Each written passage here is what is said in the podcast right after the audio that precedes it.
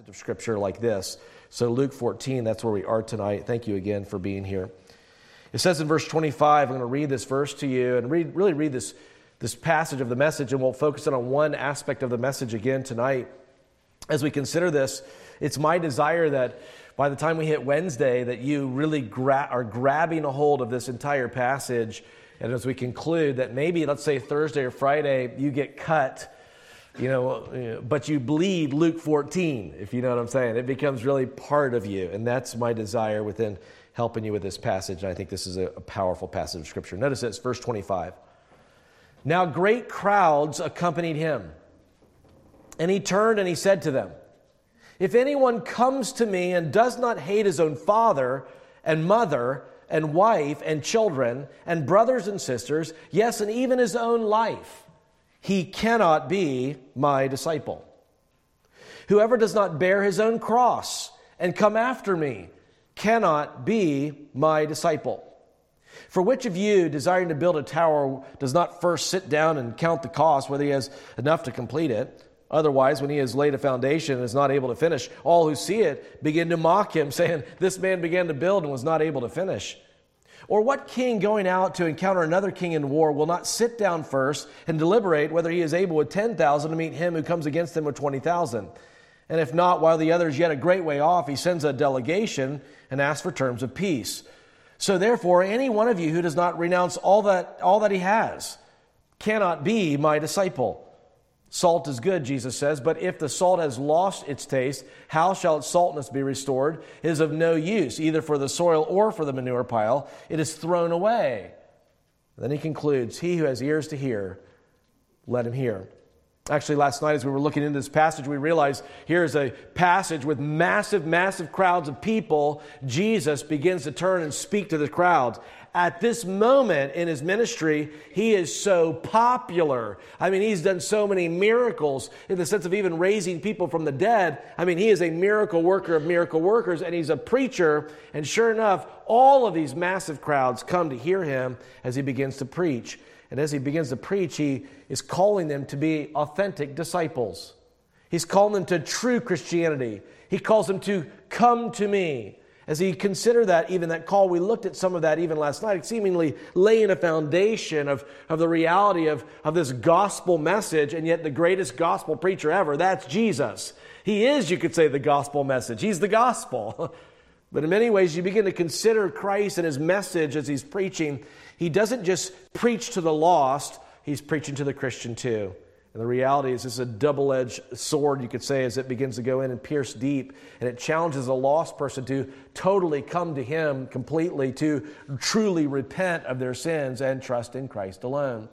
And yet, for the believer, we see that for that person, they're called to supreme love for Him. I mean, that's the idea that you forsake all idols of human relationships for the one true God.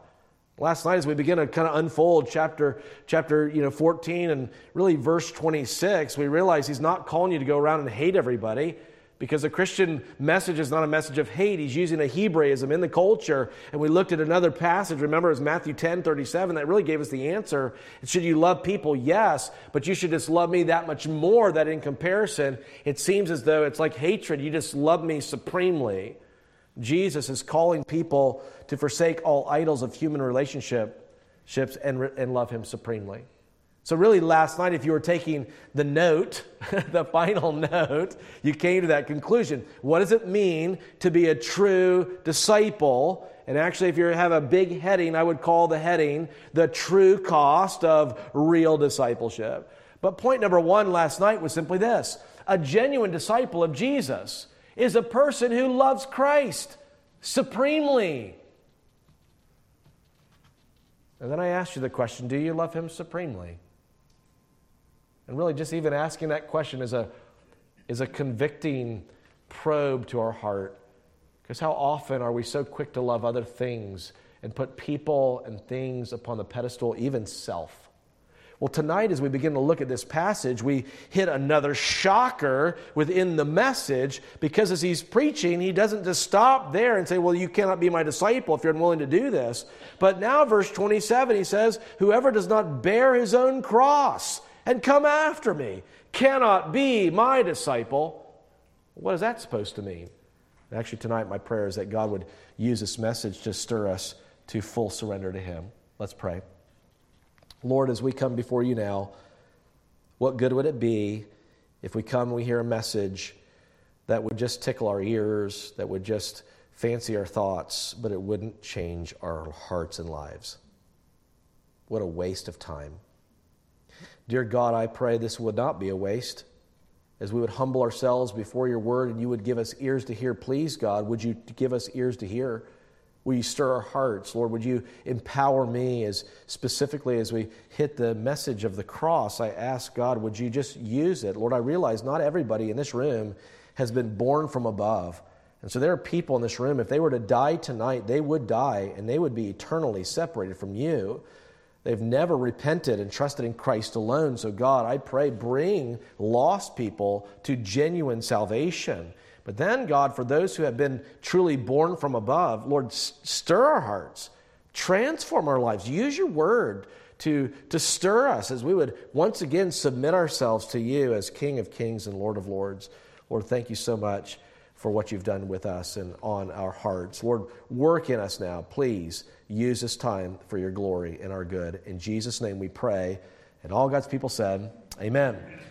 You know, I think about uh, my best friends in ministry are pastors. I mean, you can imagine when I go to a church, it's not like the church congregants kind of invite me to their church. I sometimes I even meet people and I say, "Hey, Jeremy, you should come to our church." I said, "Well, talk to your pastor," you know, in one sense, because me, it's really a connection with the pastor. We also know this too: if we come to a church and encourage a pastor or the pastoral team, in one sense, we can encourage a whole church just by encouraging them. And so it's kind of an interesting thing. But we've got this relationship with these pastors, and, and one, of my, one of my dearest friends, actually, I've known for many years, is down in Coconut Creek, Florida. Actually, not super duper far, um, but down in Miami area, Coconut Creek. His name is Adam Alley. He pastors the First Baptist Church of Coconut Creek. I've known him since college age and time, in a sense. And, and Adam and I uh, have this conversation consistently. And you know, it's funny with Adam. He has a way of saying things that are sometimes somewhat shockers he's of a way of kind of making strong statements and then he kind of explains stuff. Well, anyway, I'm talking to him on the phone and he says something like this. He said, Jeremy, do you know what the problem is with Christianity today? So I say, No, Adam, what is it? I mean, you're going to tell me. And he then says this The problem with Christianity today is this there are too many Christians living for God. Now, I pulled the phone a little bit away from me, kind of looked at the phone, kind of funny. I said, Adam, I'm sorry. It sounded like you said the problem with Christianity today is that there are too many Christians living for God. And he, he said, Yes, that is what I said, and here's what I mean. Jesus didn't ask you to live for him, he asked you to die for him. He said, Do you realize that so many people are trying to live out the Christian life in their own strength, and that's not the way it works at all? You die to self and you let Christ live in and through you. And now I'm going, oh, okay, now I get what you're saying, Adam.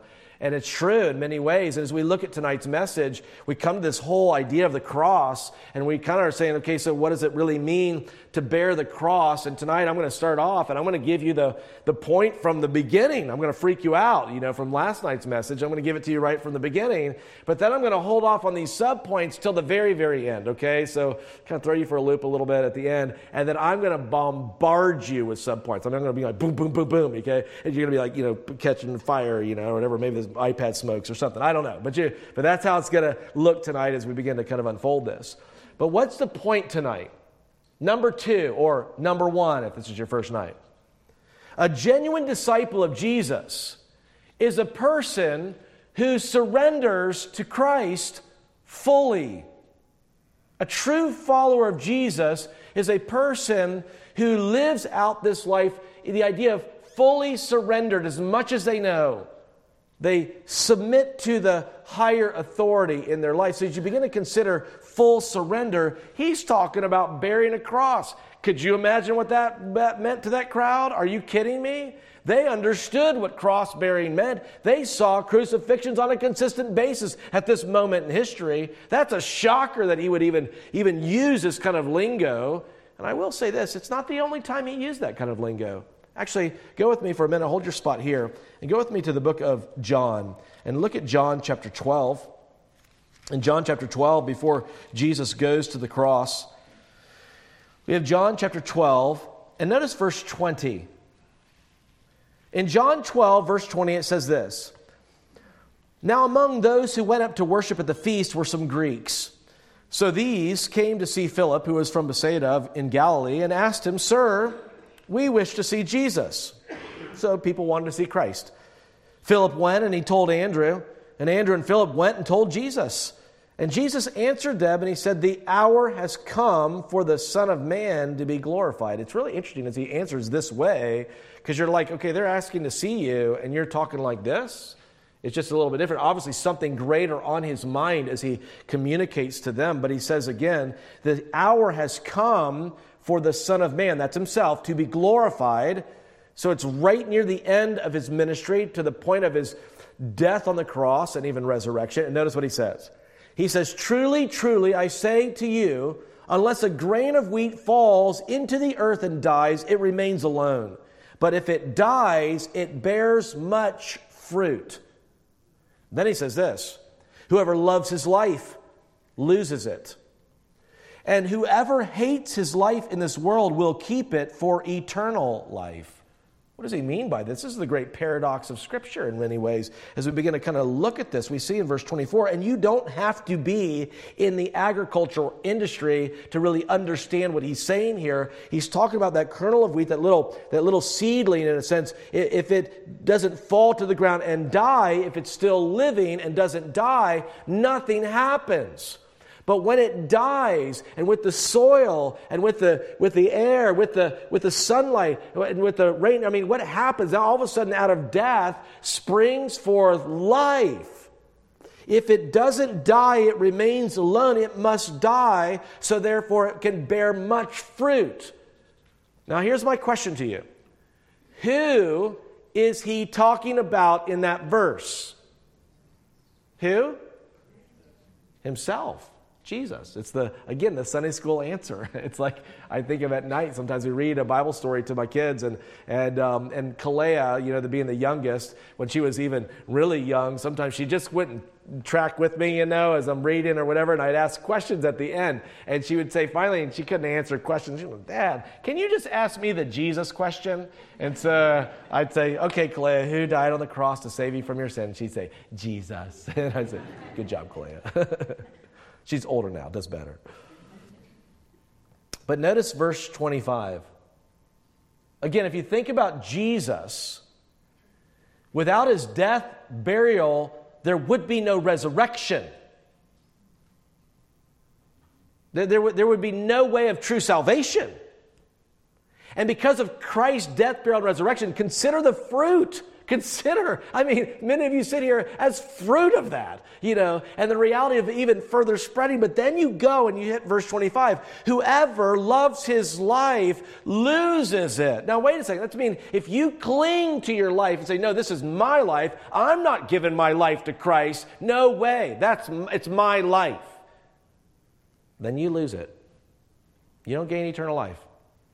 But it's a person, in a sense, who gets to their own life and realizes, in one sense, it's kind of like hatred. I forsake it all because He's worthy and He's what life is all about. He is life. And you embrace Christ, you forsake sin and embrace Christ. What happens? Now you gain eternal life. And in other words, how does that happen even in a normal person? He must come to an end of himself or she must come to an end of herself. To then what happens? They die to self and then Christ begins to live in and through them. It begins at conversion, doesn't it?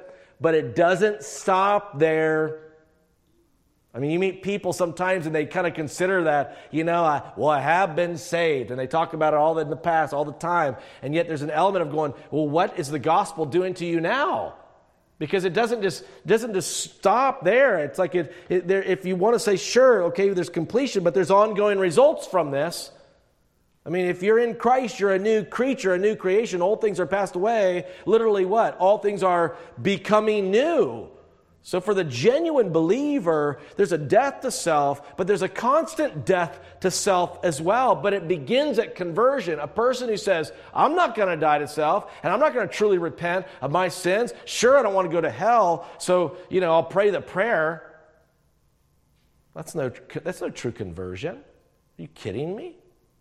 And yet, how many people, even across this nation, especially in the South, who've been brought up maybe in a church culture more so, you know, than other, other areas of the country, and yet you've got this whole dilemma of people thinking, I prayed a prayer and I'm in. And it's not a prayer that saves you. Now, watch, go beyond this as you consider this passage. Again, he's not, he's not done there. I mean, he's, he's taught this throughout his ministry, but if you go back to Luke 14, he uses the phrase, bear your own cross. Are, uh, what? Like that is a shocker of a phrase. Are, are you? Are, what are you? Are you saying come and die? I mean that, that is radical speech. Because when you think about a cross, though, can I tell you? We're used to it. We're just kind of used to the emblem. You know, we got a cross, cross, cross. You know, people got bumper stickers, you know, with crosses on them. You know, um, you got you know necklaces with like crosses on them. You know, earrings maybe with little dangling crosses. You got pastors tattooed a cross on here. You know, and. Um, I say that because, in one sense, we just I, we treat it kind of trite, and I get it. We understand its redemption. But that would be like in our modern day, someone saying, Well, that's an interesting charm on your necklace. What, what is that? And, and then she says, Oh, that's an electric chair. You know, capital punishment. Oh.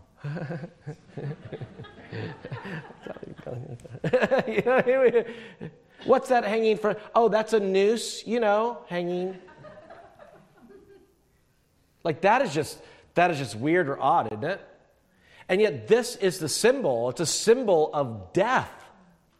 Jesus says, if you're going to be my follower, you got to bear the cross and come after me. And if you're unwilling to do this, I'm so sorry you can't be my follower. This is this is a little bit different than the kind of Christianity that we're that sometimes we, you know, that Jesus he so needs you and he, he can't live without you. And oh, and and so it's like, and then all of a sudden now you get this Christianity world where it's like he's like the lucky rabbit's foot in the sky, you know, and and you just kind of need him because he can't he can't do without you you.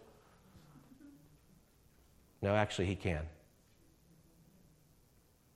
Do you realize before eternity um, present, in a sense, before we came into being, there's something still called the Trinity God the Father, God the Son, God the Holy Spirit, three in one. Perfect unity, perfect love, perfect peace. He didn't need us.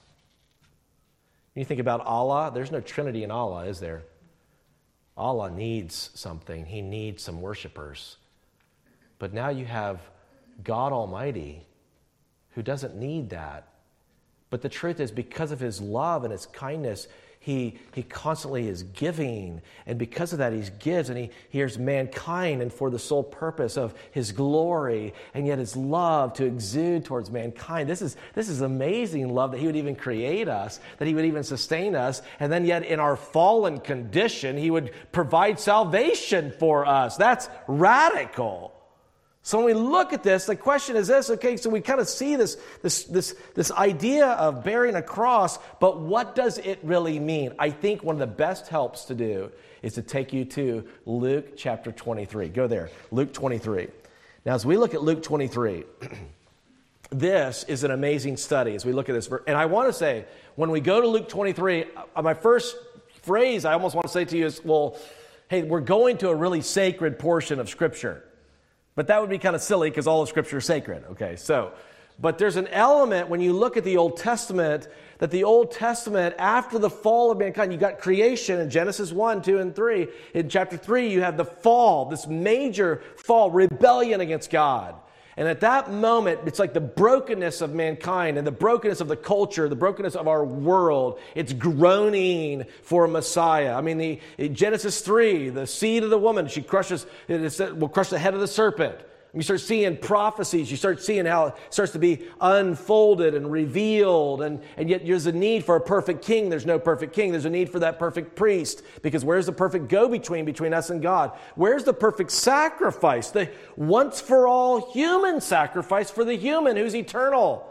You needed the God man.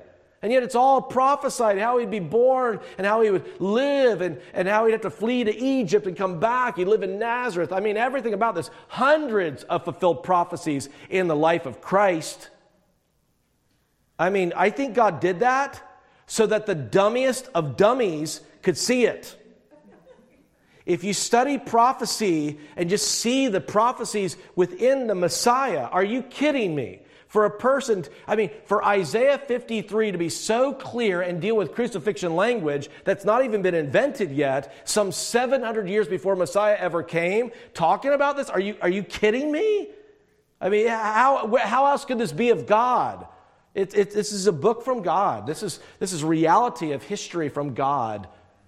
So when you begin to look at this, there's an element where there's a culmination now where Jesus has come on the scene, but he's getting ready to leave the scene. And what's amazing about that is that you go to chapter 23 and it says this in verse 1 Then the whole company of them arose and brought him before Pilate.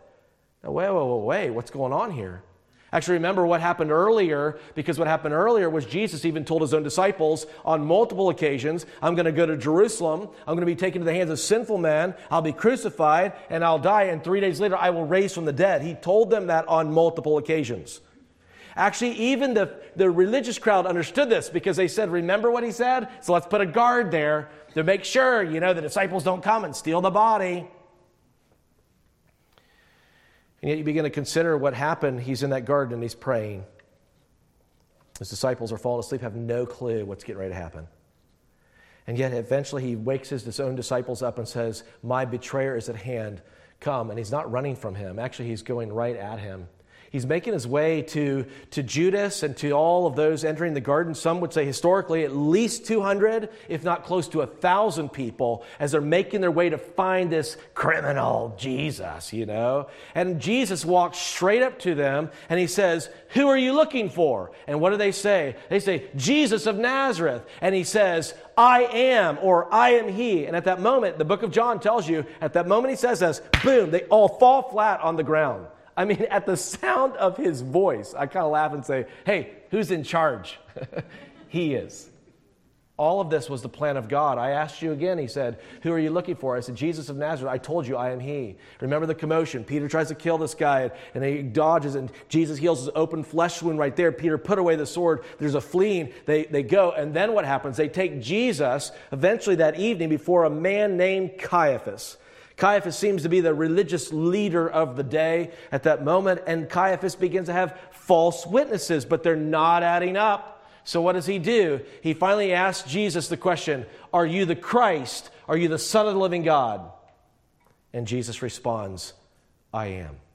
Actually, the truth is, is at that point, it's like here is, here is Caiaphas. He should have dropped and worshiped before Messiah, but he didn't do that. He grabs his own clothes. He begins to rip his own clothes. He's gritting his teeth and he's saying, He's a blasphemer. And that's what they would do. If they heard blasphemy, he's ripping this clothes. Again, a blasphemer. And again, if they were in charge at that time of their own nation, they weren't because remember, Rome had come in and conquered. And so they could, in one sense, rule their own nation to an extent, but capital punishment was, was reserved strictly for the Romans. So what did they do? That night they began to beat him. Now, I mean, they're, they're just pounding him. They're pounding him. They mock him. They throw a robe. Prophesy. Tell us who hit you. They're mocking Christ. He's taking blow after blow. Actually, early in the morning, they take him before Pilate, some 6 a.m., and this is where we are here. And actually, I want to fill in the gap a little bit because I say this the gap in this sense. When you read one gospel, you get one gospel writer's account. But when you read all of the gospels, you begin to see all of them together speaking about what is highlighting and important to them.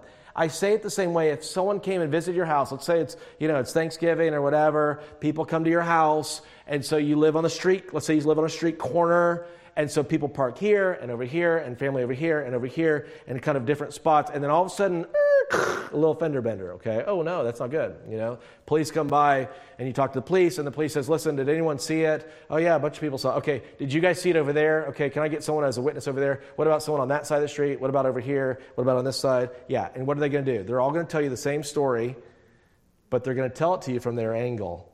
This is the gospel writers. And if you really want to get the full angle, you got to read all of them and you got to put it together that way. And that's just, they're highlighting what's important to them. They never contradict each other ever. That's what's so amazing about this as they begin to tell the story. But watch this, verse 1.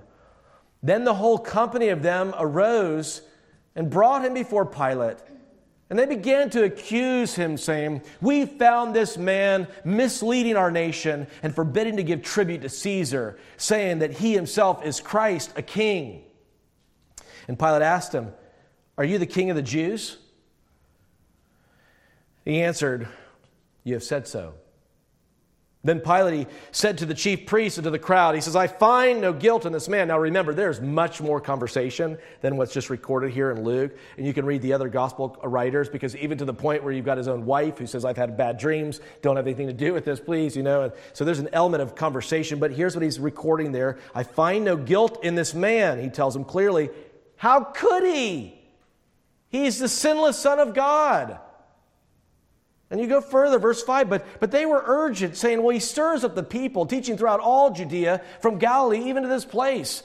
When Pilate heard this, he asked whether the man was a Galilean.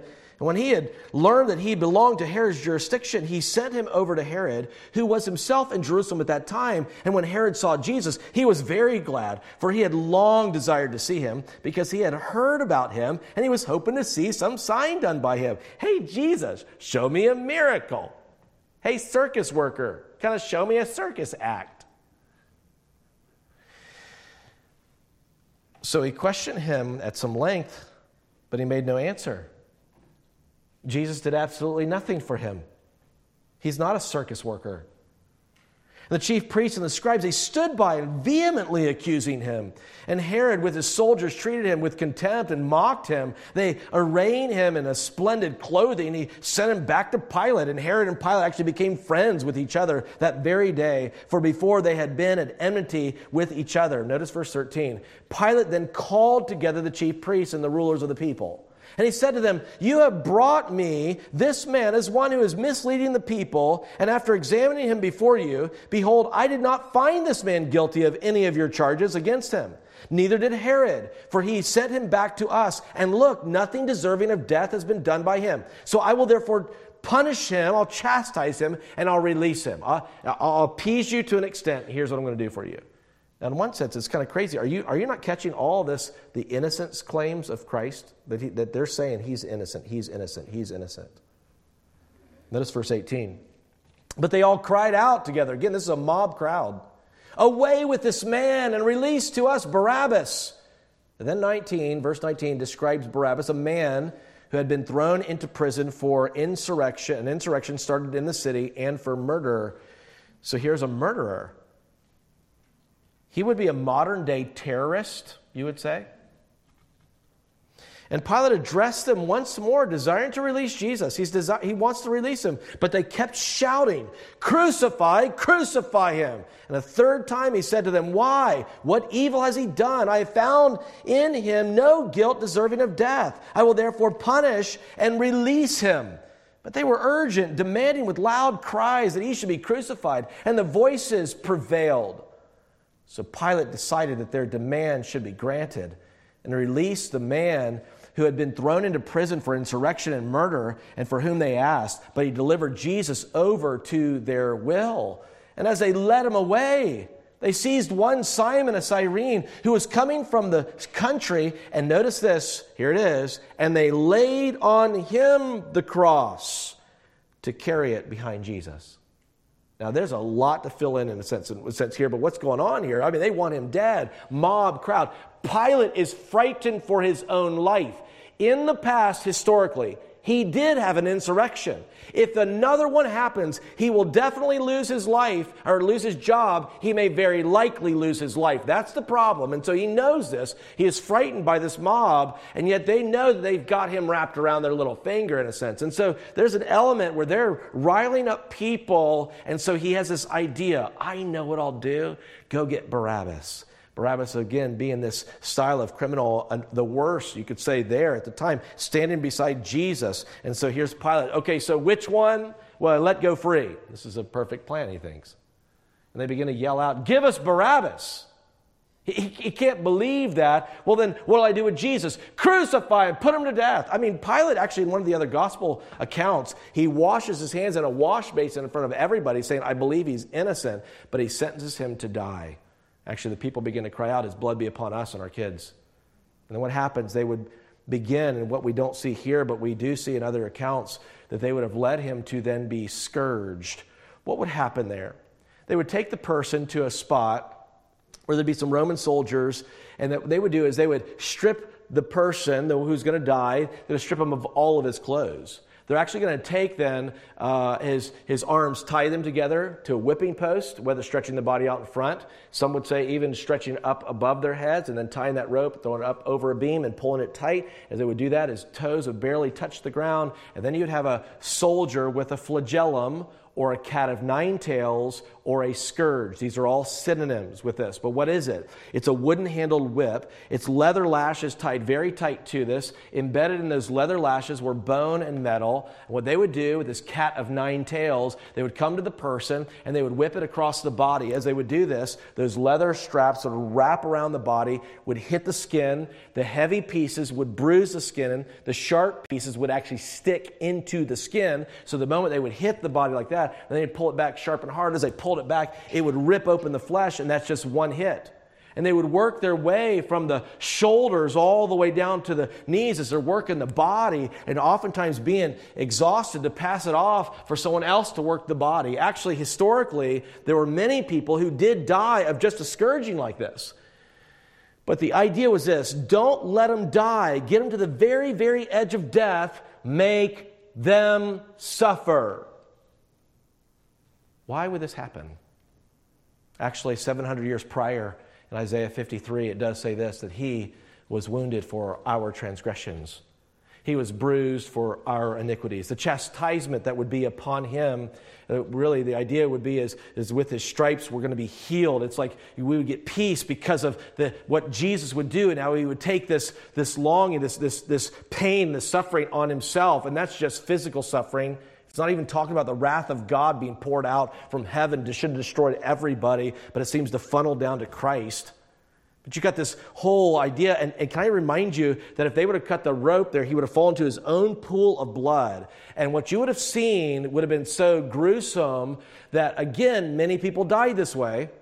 But literally, from shoulders to knees, there wouldn't be skin on the body. You wouldn't see the skin. You would see bodily organs and you would see bones exposed. That's that's the reality of crucifixion in that time. They then take that scourged person and then they begin to mock him even more, playing the game of the kings, actually placing a crown of thorns. I, have been there in the region, and man, I'm telling you, those thorns, they grow long and hard and sharp, and they're placed on his head. And then they take the king's scepter, it's like a reed, a small stick. They take it and they begin to pound it on his head, forcing the crown of thorns into his head. Then they're taking his beard, the Bible tells us in Isaiah 52, they rip it out by hand. I mean, they spit in his face. I mean, everything about this. And what is he doing? He's, he's taking on your sin and my sin. He didn't deserve this. But he's paying the perfect price for us. As you begin to consider beyond that, they gave him a cross maybe just the crossbeam. And I say that because the crossbeam would have weighed about 110 pounds. He stumbles with this. Uh, it's like he's Via Dolorosa. That road is a busy road to this day, but I'm talking about a busy road. He's, he's, it's a public display as he's making his way there, and he stumbles with the cross. And again, they're make, taking him to Golgotha, but he's not there yet. And now, as he stumbles, hey, you, grab the cross or crossbeam even and take it to follow after it. And then you, this is where he is. He's bearing the cross. As you go even further, with look at in the passage though, notice verse 27. And there followed him a great multitude of people and of women who were mourning and lamenting for him. But turning to them, Jesus said, Daughters of Jerusalem, do not weep for me, but weep for yourselves and for your children. For behold, the days are coming when they will say, Blessed are the barren, and the wombs which never bore, and the breasts which never nursed. And they will begin to say to the mountains, Fall on us, and to the hills, Cover us. For if they do these things when the wood is green, what will happen when it is dry? What is that all about? You begin to read Revelation, you begin to consider the abomination of desolation that seems to occur, and what happens? It's like flee, flee for your own life. There's an element of you, if they're doing this right now when the wood is green, if they're doing this to Messiah right here in front of you, what will they do with my followers? Don't weep for me, weep for yourselves.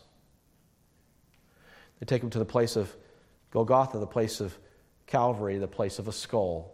These are all, again, synonyms as they would have stretched his, you know, outside the city walls. They stretch him out. They make sure the crossbeams all together. They, they, they take five to nine inch spikes, not through the center of his hand because it would break bone and rip flesh and not hold anything, but through the base of his hand area, the wrist area. They pound it on one side, they do the other. They do the legs. They put it into position. And here he is hanging between heaven and earth. And he's not alone. He's, he's there in the middle and he's with two criminals, one on either side. And he's, and he's hanging there as you look at this, it's interesting because in verse 32, two others who were criminals were led away to be put to death with him. And when they came to the place that is called the skull, there they crucified him and the criminals, one on the right and one on the left. And Jesus said, Father, forgive them, for they know not what they do. What? Do you know what the normal thought and the normal would, would, thing would happen on a cross of someone being crucified, they would be cursing the people crucifying them. And Jesus is saying, Father, forgive them. They do not know what they do. This seems to be pointed right to the Romans. It's like here they are as they're doing all of this. And then they cast lots and divided his garments. And then the people stood by watching, but the rulers scoffed at him, saying, He saved others. Let him save himself if he is the Christ of God, this chosen one. The soldiers also mocked him, coming up and offering him sour wine and saying, If you are the king of the Jews, save yourself. There's also an inscription over him, and here's what it said This is the king of the Jews. In one sense, that was his crime, but it was also a sense of mockery. And it's like, like, look at the king of the Jews. And then, verse 39, one of the criminals who were hanged railed at him, saying, Are you not the Christ? Save yourself and us. But notice what happens. Actually, in verse 40, miracle of miracle happens. And this is a miracle. And I say this because if you read one of the other gospel accounts, you'll realize both of these criminals mocked him initially. But God began to open up the eyes of this one in a real way. And notice this, he says to him, he says in, in verse 40, but the other rebuked him, saying, Do you not fear God, since you are under the same sentence of condemnation? He's a Jewish person. He knew this. Cursed is anyone who hangs on a tree. What are you doing cursing him? We're all hanging on trees. We're cursed. Actually, he even goes further. He says in verse 41 And we indeed justly, for we are receiving the due rewards of our deeds, but this man has done nothing wrong. What? What criminal says that? I deserve to die for my crime and my punishment. He's admitting this. He's coming to grips with his own sin. He sees it clearly. He's not making excuses. Well, you know, if I would have had a better upbringing, if I didn't hang out with the wrong crowd, it wasn't even me. Actually, they got the wrong person. No, he's saying we deserve this. We, we've done wrong. He has done nothing wrong. Verse 42. And then he said to Jesus, he said, Jesus, actually, it depends on even the translation, Lord or Lord Jesus. To him to say that is, is an amazing uh, acknowledgement of who he is. But then he says this Remember me when you come into your kingdom. If Jesus has a kingdom, what does that make Jesus? a king. This, this is not light stuff here. It's not random. Hey, you on a cross over there.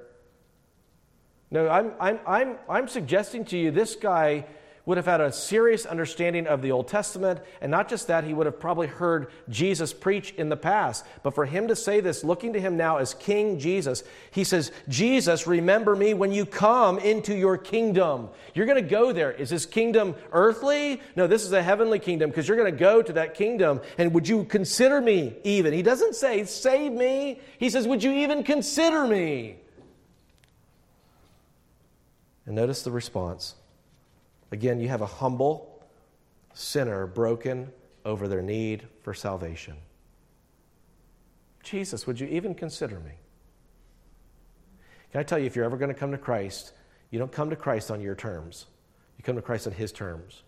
Repentance and faith. Scripture is very clear where you're saying, I don't want my sins, and there's a brokenness over your own sinful condition and your need of a Savior, and I want Christ as my Savior, as my King. As you begin to consider this, notice this Remember me when you go to your kingdom. And he said to him, Truly I say to you, today you will be with me in paradise.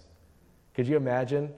Like this, this is like, I mean, what's paradise? It's another name for heaven. He's saying, You're going to die today in just a bit, so am I, but don't worry, you will be with me there in paradise. What? what, what? He just got rescued. And I would ask this question to you What good work did he do to earn salvation? Nothing. He didn't even get baptized. What? He didn't even go to church. I mean, hello?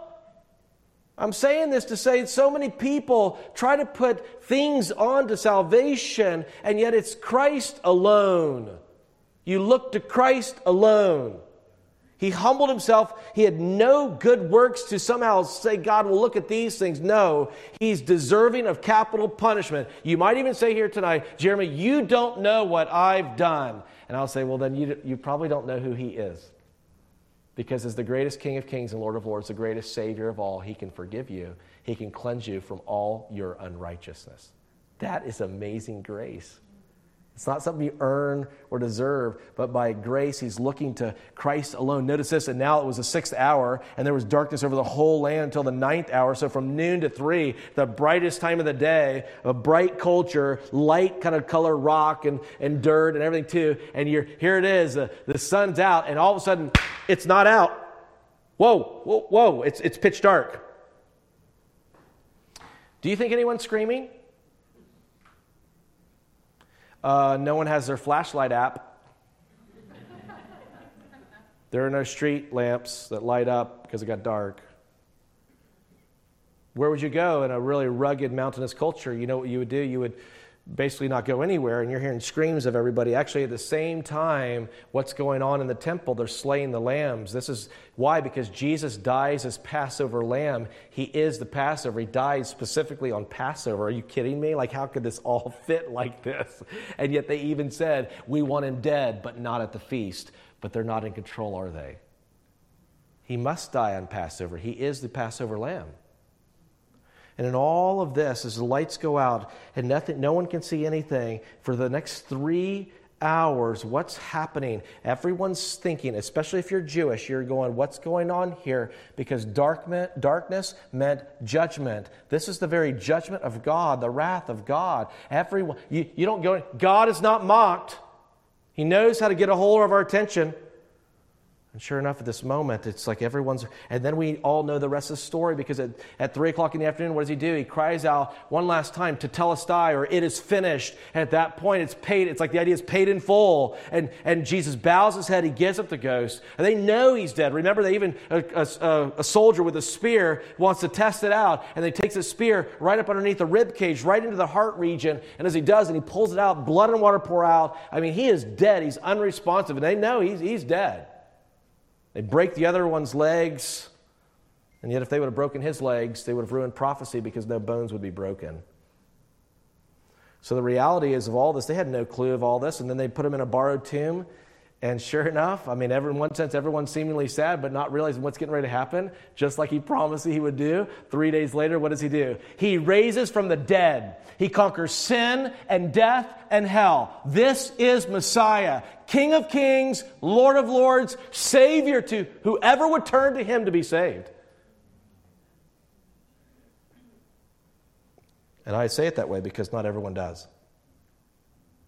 And there's some of you in this very room that you've never repented, and He's called you to repent. He's commanded you to repent and believe the gospel, and you're rejecting that. You're rejecting actually His love, which means in the end, if you continue to do that, you may very well receive His wrath. That's how serious this is. Don't treat this lightly. This is God's kindness. It is death, burial, and resurrection.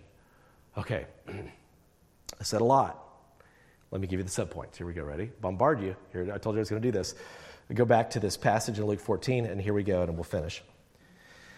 As you begin to consider this passage, what does it mean to bear the cross in verse 27 of Luke 14?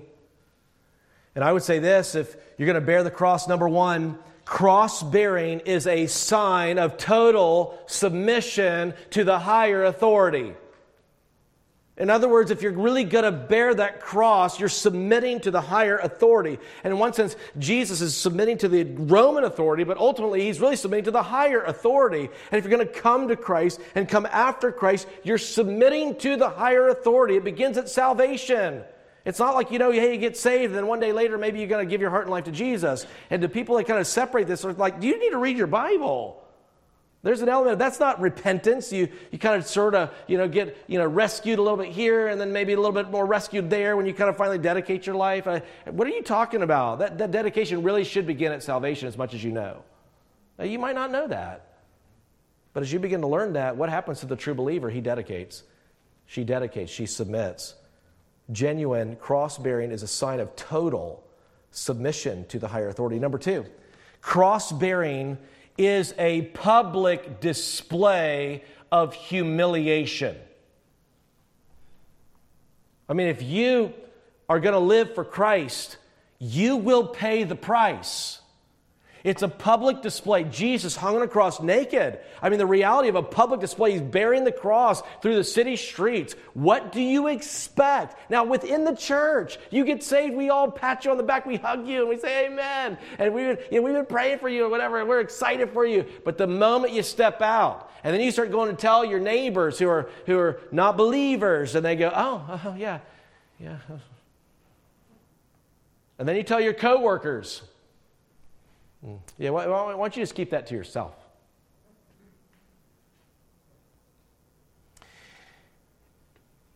And we're starting to get a little bit of persecution in America.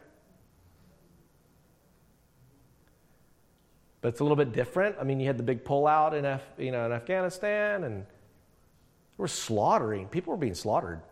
Christians, I mean. There's an element you you're going to bear the cross, you're going to, you're going to pay the price. A public display of humility. What do you, what do you expect? Do we really expect everyone just to be like, man, we love you, Christians? They didn't love Christ. And then, number three, cross bearing is a willingness to die to self and to follow Christ completely. Now, when I say this willingness to die to self and to completely follow Christ, you, you have to see this, and it's Luke 9 as we are concluding. Luke 9 and verse, verse 23. And I want you to see this because listen to what it says here. Because it's dying to self and following Christ completely Notice verse 23. And he said to all, If anyone would come after me, let him deny himself and take up his cross. And what's the next word? Daily. And then follow me. But notice that to deny himself and take up his cross daily. See, it's not just a one time dedication thing of the past. It's a constant dying to self and letting Christ live in and through you. Some of you know the name Warren Wiersbe, kind of a saint of the past who's, who's passed away not too many, I think just maybe a year or two ago.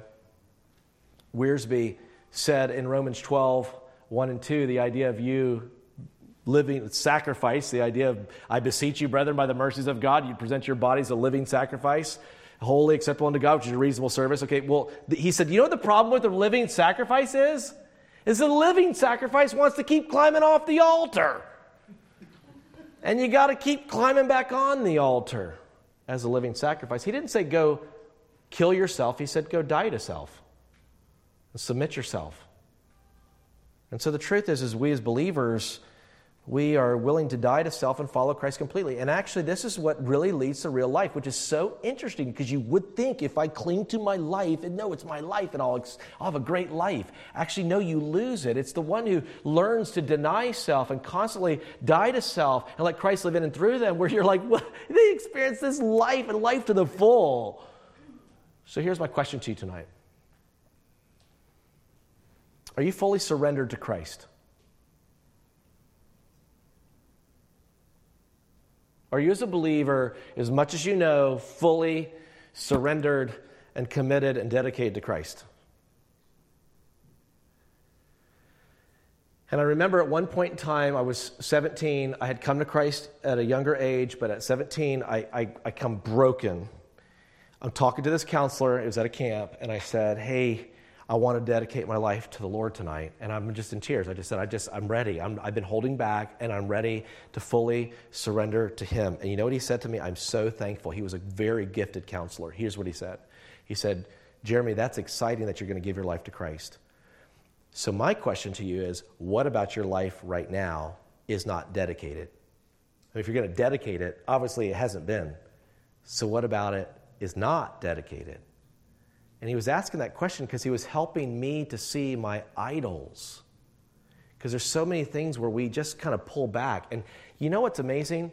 Is that this thing right here, my heart, not the, not the mic, the heart, this thing is an idol making factory.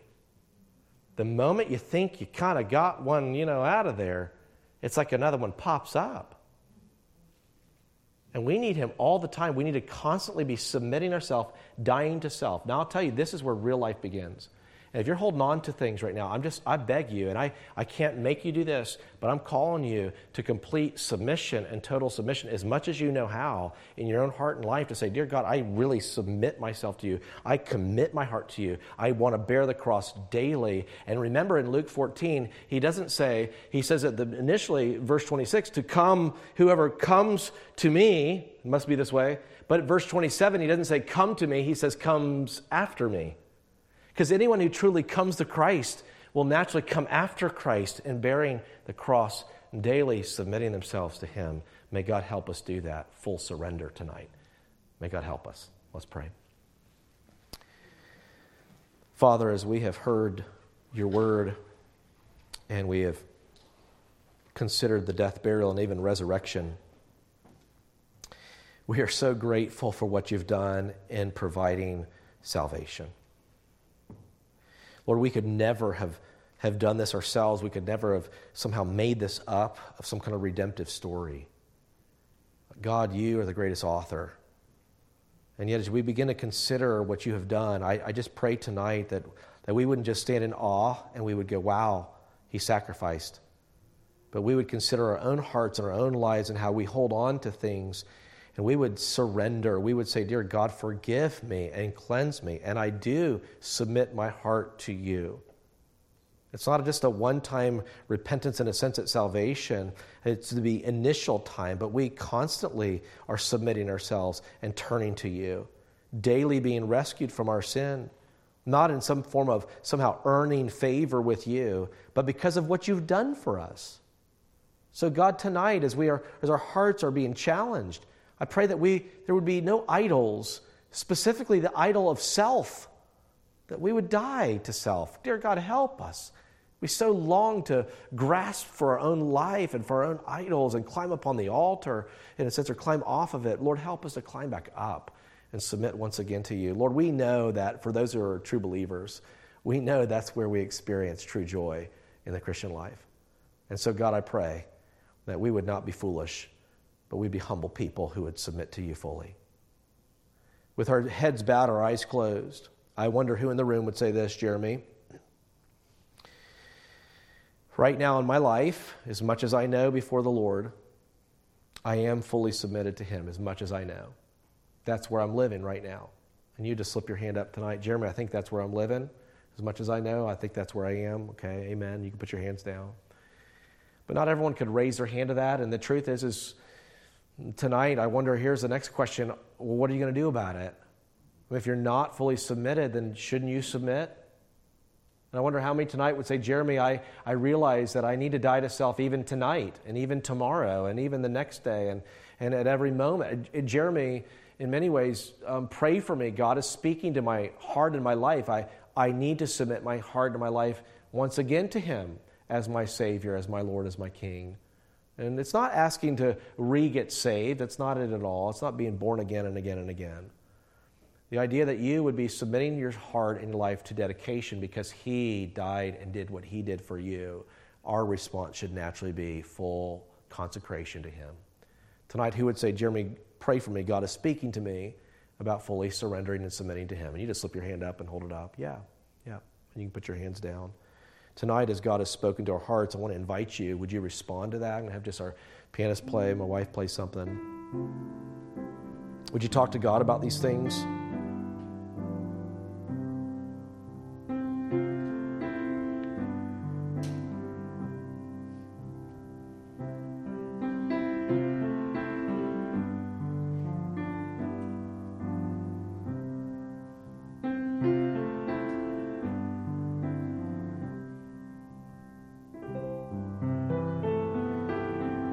You'll see how God will use this message in your heart and life because you think you're committed and dedicated, and then you walk out of here and something else happens and you begin to realize how much self rules.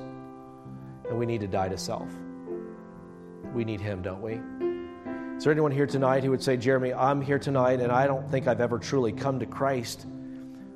I mean, maybe tonight, as you thought about the people on the crosses, one utterly rejects Messiah, the other one humbles himself and and repents. One to this evening is in hell, while the other one to this evening is in glory with the Lord. But maybe you've never come to that point of full repentance in Christ alone. Is there anyone tonight who would say, Jeremy, pray for me? I don't know if I've really been saved yet, but I know I need to be. Pray for me about that. You just slip your hand up. I'd know to pray for you. Jeremy, pray for me, please. I don't know if I'm really saved. And this concerns me. It's amazing when God starts really working our heart. Thank you. Appreciate that. And we want to give you opportunity if you want to talk to somebody tonight too. We have a special prayer room here. We got trained counselors, and we want to give you that opportunity to even respond. Uh, tonight, if God is speaking your heart, and you want to go talk to someone even right now, uh, you could make your way maybe just to the lobby would be the easiest, and we'll have someone meet you there at the lobby and help you that way. But I'm going to have Pastor come and just kind of close us out in prayer tonight. Again, if God is dealing with you, don't leave here tonight without responding to Him. And thank you guys again for listening.